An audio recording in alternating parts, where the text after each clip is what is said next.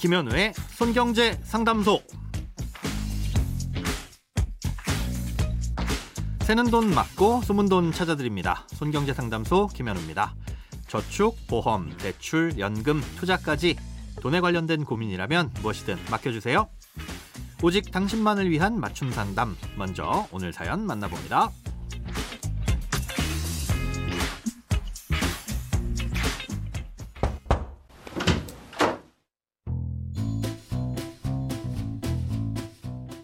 요즘엔 물가가 오르는 게 실제로 느껴집니다.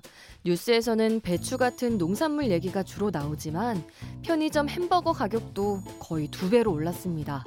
안 오르는 건 진짜 월급밖에 없는 것 같아요.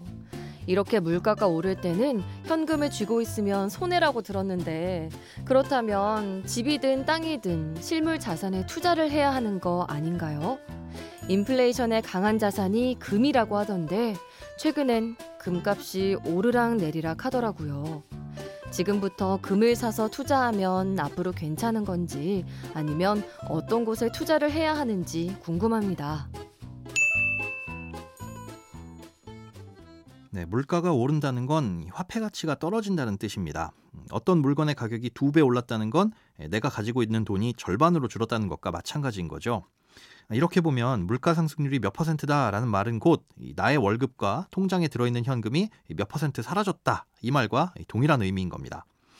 그러니까 물가가 오를 땐 현금을 쥐고 있으면 그만큼 손해이기 때문에 최소한 물가만큼 가격이 상승하는 실물 자산을 갖고 있어야 한다는 게 기본적인 공식 같은 거였습니다.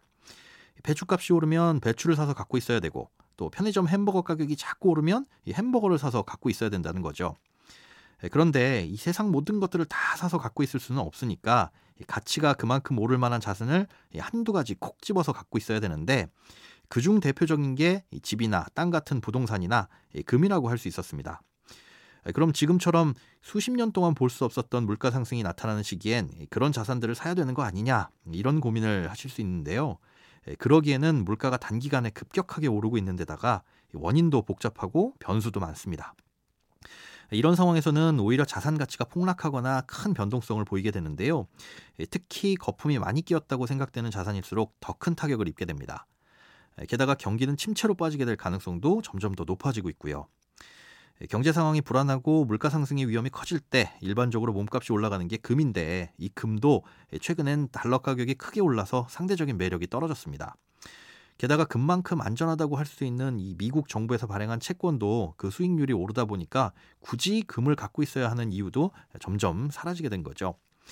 금을 비롯한 실물 자산들의 가격이 앞으로 어떻게 될지는 아무도 모를 일이지만, 일반적인 상황에서 통용되던 공식이 지금은 잘 맞지 않는다는 걸 짚어볼 필요가 있는 겁니다.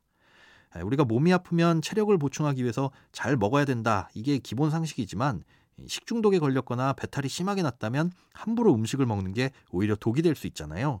마찬가지로 물가가 오르는 것은 맞지만 이 대응은 좀 달리 해야 되는 상황이 온 겁니다. 그럼 뭘 어떻게 해야 되느냐? 일단은 우리가 할 수 있는 것 중에 가장 안전하고 확실한 것부터 해야 됩니다. 쉽게 수익을 낼 수 없는 만큼 일상생활에서 돈을 아끼는 것도 중요할 수 있고요.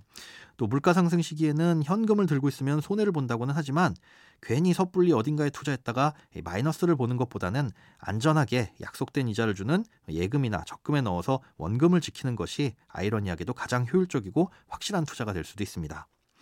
그렇게 차곡차곡 돈을 모으다가 확실한 투자처가 보이고 또 변동성도 사라졌다고 판단되면 그때 자산을 매입하거나 투자를 해도 늦는 건 아니니까요.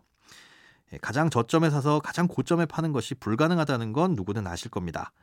지금처럼 한 달 후는 물론이고 일주일 후, 당장 내일 일도 알 수 없는 상황에서는 조바심을 내면서 바닥을 찾는 투자를 하는 것보단 여유를 갖고 지켜보는 게 훨씬 현명한 자세라고 할 수 있겠습니다.